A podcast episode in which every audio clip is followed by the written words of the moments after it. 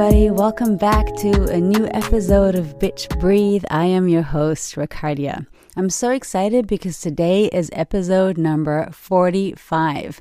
So I'm getting really, really close to that one year mark of this episode, actually, of this podcast. And I'm just very, very excited to share this with you. Thank you all so much for listening, for contributing, even contributing um, topics a lot of times, and for just being there with me during a time when a lot of new podcasts have cropped up in this time of the pandemic. So I especially appreciate your attention and your feedback. So the other day, a couple of months ago now, actually, I was in a project where you might consider my new role to be one of like a leadership position. I had the opportunity to hire people to my team and to pick the kind of talent and personalities that I wanted to work with. Within that framework, an old friend of mine had contacted me. She's a job coach and a political uh, consulting person, and she had asked me to talk to her group of university students who were about to graduate about careers. And I thought a little bit about what I would say to these young minds. You know, what could you contribute that would be inspiring, that would want them to get all fired up about their jobs and their careers, and indeed their lives. So, halfway through the process, actually, no, it was even sooner. It was very early in the process of my talking that suddenly questions started to come up. How do I get this internship? What is it people want to hear? There were sort of very linear questions as to how do I get where I want to go these kids, I always call these kids kids. They're as old as my child, but for some reason, these young adults, um, I still refer to them as kids. They were in their early 20s, maybe.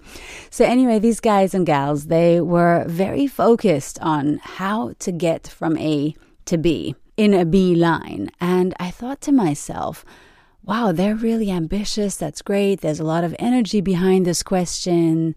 What can I say to them? So I started to say, well, you know, I generally looked for people that I like to work with and giving them all these pointers as to what it was I did indeed look for when I received the resumes of applicants and potential candidates. But at some point, I said to my friend, Hey, do you mind if I take a quick detour? Keep that word in mind because I'll return to it later. And I said to these guys, it wasn't always like this. I wasn't always in this position, and I didn't get there in a beeline. I don't think I would have wanted to now in hindsight. So just asking yourselves, I guess, is what I said to them. Maybe there are some other things you can do to get to where it is you clearly want to go keeping that in mind that that was sort of the the preliminary conversation that I was having I want to get to this point today which is this whole idea of finding your passion and then running with it.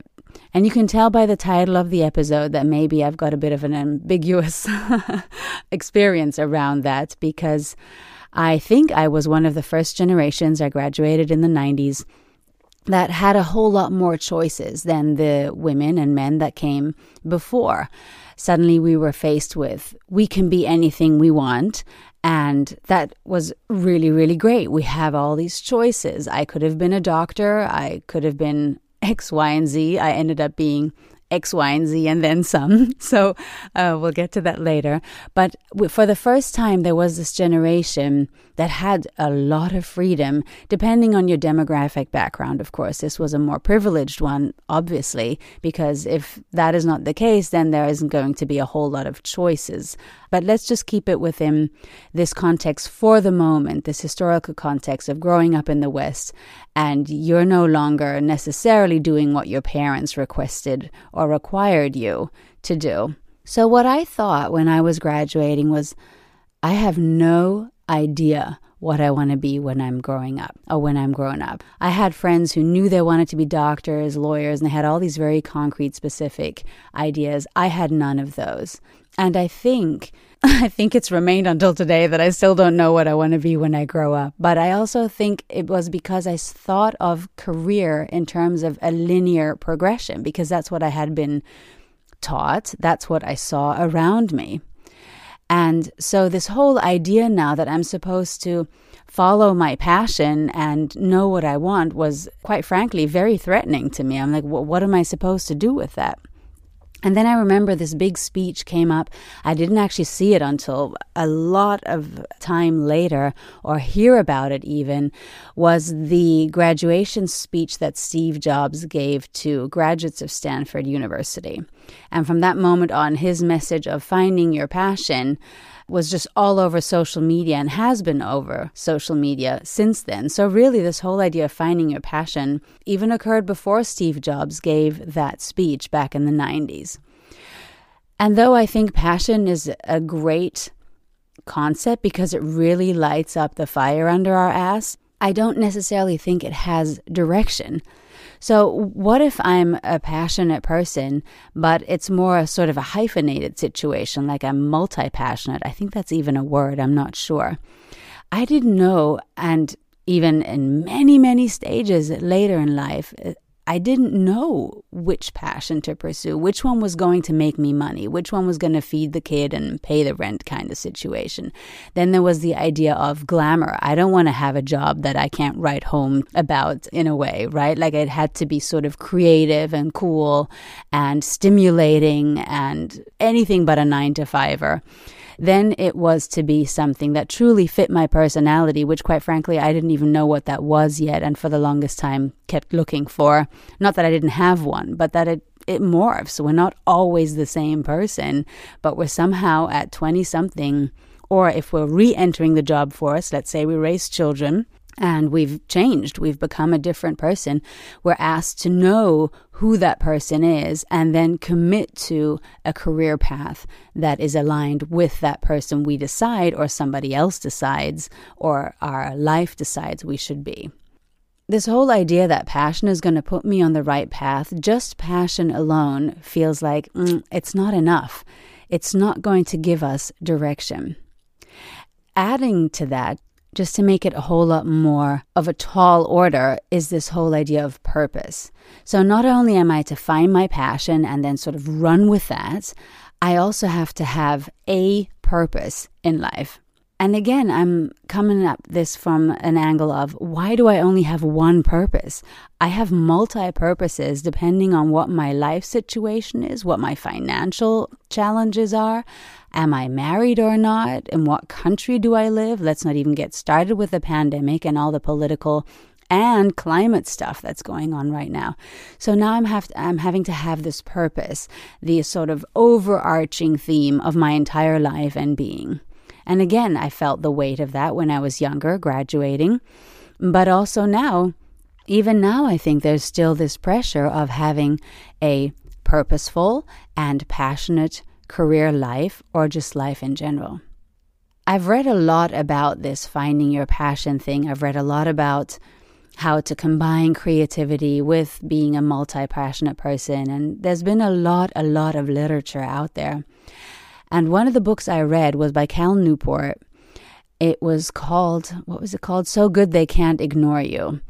Cal Newport purports this idea that you don't necessarily follow your passion. In fact, he's totally anti this theory in some ways. I'm not quite as strong about that one, but he really feels like no, you do what you're really, really good at, become even better at it, and then, as the title says, you get so good at it, they can't ignore you. And that is where the fire is, if you will. I thought that was really interesting that doesn't mean you'll love every minute of what you're doing, but neither does finding or following your passion mean that. That's another misconception I feel like we've been fed is that then we're going to love every second of it. I don't necessarily think that's true. I've had wonderful jobs and a whole plethora of them, but I wasn't always loving every minute. So, this idea of looking at what am I really good at? That already can take some time. It took me forever to figure out what that was. Me, I'm a communicator, obviously, podcasting away, but to sort of be like, actually, that could be enough. I don't have to be all these other things and then have all this glamour attached to it. Like I wanted to be an actor and I became an actor for many years and was able to live off of that income but I didn't enjoy a whole lot of it. You know, it sounded good and it served a lot of personality things that I had going on, but it wasn't, you know, great. And let's face it, I didn't become so good that nobody could ignore me. I ended up working in commercials a lot, which was great, but it never became that sort of epitome of all things of my personality put into one. So that brings me already to the main point that I want to make today, and that is if you remember at the beginning, I mentioned the word detour. For me, finding my passion was just too hard to do. There were too many interests. There still are. And this whole idea of following a traceable linear career path is also a little bit too complicated for me because I've had so many different jobs. I have helped to sell anything from menus at a restaurant to helping to sell houses. I've been an actor, a yoga teacher, a meditation guide, uh, never mind all the personal roles of mom, wife, whatever it was. I've had so many diverging career choices that if you look at my CV, you're like, girl, what is it you want to do? And who are you? and I'm always thinking to myself, I've got no idea, but if you have time until next year, maybe we could talk about that. So, the idea of detour, what do I mean by that? I was in my early 40s. I had decided I don't want to be an actor anymore. So, I needed to come up with an idea well, how was the cash flow going to happen? The holidays were coming up. I knew I was going to need a little more than I did just before, so I had to come up with a solution. A friend of mine was working at a restaurant. She was a hostess there, you know, greeting the guests and and um, checking their reservations and stuff. And she said, "Listen, they're looking for people to work there, but it's the coat check." And I thought to myself, "Okay, so just finished training as a yoga teacher. I don't want to be an actor anymore, and here comes a job." As a coat check person. That was a piece of humble pie, and I thought about it. And then I was like, you know what? I'm going to be among people. It has nothing to do with where I want to go. It has a lot to do with where I've been. I've done a lot of food business jobs, a bartender, a cocktail waitress, whatever it was. This was a very familiar genre to me, if you will. So I said, you know what? I'll do it. I'll, I'll do it. I'll just be the person who, when you come in, asks you, Can I take your coat? I remember at the time I was still married and my husband almost had an apoplectic fit. He's like, I'm sorry, what? What are you doing? And he was embarrassed for me. But to me, I was like, why is that a shameful thing? It was uh, wasn't easy for me either because it wasn't again something to write home about, but it was something I wanted to do. It was something I could do to solve my problem. So that's what I did. I ended up asking people could I check their coats, but I didn't do it for very long. Why? Because the manager of the place obviously noticed that possibly I could do more than ask people for their coats. He says, Listen, Ricardia, we're looking for someone to do the back office management. We really need someone we can trust and who can sort of run the whole thing.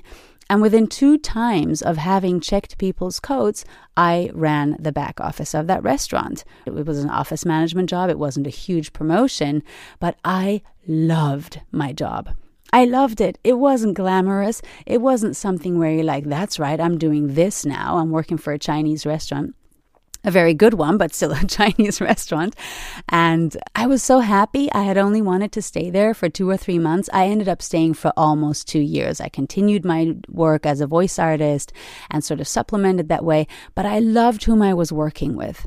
And that's one of my key things, not just for people who are coming out of graduate school, but I have a lot of friends who are trying to return to the workforce, again, who've raised children or who are making career path switches and stuff. And that's one of the things is if the people we work with aren't people we love to be with, then all the passion and purpose in the world is going to be fuck all worth anything. There's no point in that. I've worked with people who were absolutely incompatible with my values or I with theirs, and it was a horrible thing. It was a super glamorous job, and I hated every minute of it. So, this detour of going to work for a Chinese restaurant was so good for my soul, was so good for feeling like I'm able to do something, I can manifest, I can help do something. And we made record sales during that time. Now, that doesn't sound like I'm saving dolphins. Obviously, I'm not saving dolphins, right? But I was a very content person. And so, this inner idea of contentment I think already makes this world a little better. It's not Greenpeace, but it made my world a little better and happier, and I think that has a ripple effect. And this detour again of going there meant I was learning things that ended up being really, really valuable in many jobs that came after. The whole idea of running an office, of doing bookkeeping, of knowing all these Microsoft Office skills and whatever it is, I learned to do a lot of these things because I was there. So, this whole thing of linear progression of a career path and like putting blindfolds on and how do I get there seems a little misguided to me. And that's what I told these guys um, and these women in that workshop I mentioned at the beginning of the episode, which was I sold Chinese food. And that is how I got to where I am today at the time where I was hiring people.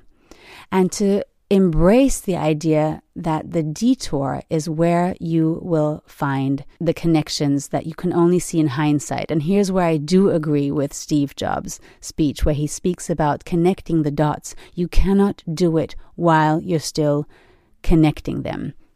It has to come from hindsight. And when I look back at how things worked out in my career life, then I have to say it was because of all this going left, right, and looking very confused and like a very meandering path the whole time.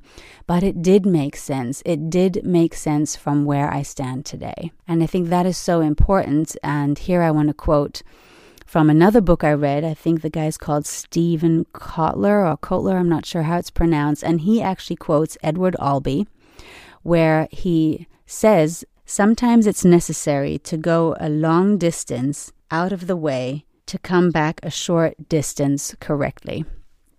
And I think that is the whole point. We cannot see all of the path that lies ahead, whether we're 20 or 40 or 60 something. We still don't know.